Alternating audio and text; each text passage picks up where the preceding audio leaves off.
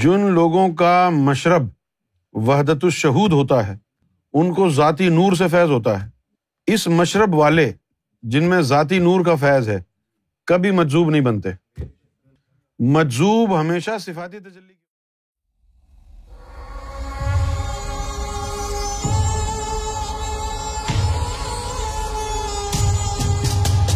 دیکھو بھائی، ہم کو تو انسانوں کو تو پتہ نہیں ہے،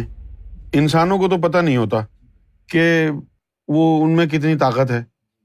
یہ اللہ کو تو پتہ ہے۔ تو اللہ ایسے بندے کو دیدار کیوں دے گا جس کی عقل ہی ٹوٹ جائے گی؟ ابھی اس کو سمجھنا ضروری ہے۔ جن لوگوں کا مشرب وحدت الشہود ہوتا ہے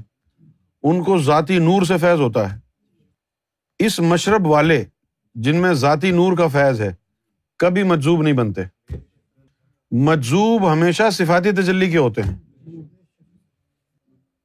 مجذوب ہمیشہ صفاتی تجلی کے مجذوب ہوتے، ذاتی نہیں ہوتے۔ اور مجذوب کی بھی کئی قسم ہیں، ضرور نہیں ہے مجذوب کے لیے کہ بھائی اس کا شیشہ عقل ہی ٹوٹا ہو تو ہی مجذوب ہوگا۔ ہاں، ایک اور بھی خطرناک شرط ہے اس کی کہ اگر فیض ہے اور علم نہیں ہے تو بھی مجذوب ہے۔ فیض تو ہے لیکن علم نہیں ہے، جیسے بندے کے پاس پیسہ تو بہت ہو، اس کو پتہ نہیں ہو کہ اس کا ہوگا کیا، کرنا کیا ہے اس کا، بوری بھر کے پیسے کی اور دھوتی باندھ کے اس کے اوپر بیٹھا رہا ساری زندگی، لوگوں کو دیکھتا رہا، اس کے پاس گھر ہے، اس کے پاس گاڑیاں ہیں، پتہ نہیں کہاں سے بنایا انہوں نے،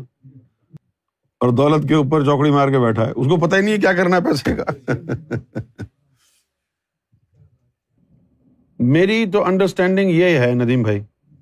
کہ ذاتی نور والوں کے اس میں مجذوب نہیں ہوتے، میری انڈرسٹینڈنگ یہ ہے کہ جو صفاتی تجلی والے ہوتے ہیں ان کے اندر ہوتا ہے۔ جس طرح یہ سمندری بابا وغیرہ بھی تھے، یہ سمندری بابا کو بھی باطنی طور پر بھی جو فیض ہوا نا، وہ علامہ اقبال سے، مولانا روم سے فیض ہوا، وہ دونوں بھی صفاتی تھے، صفاتی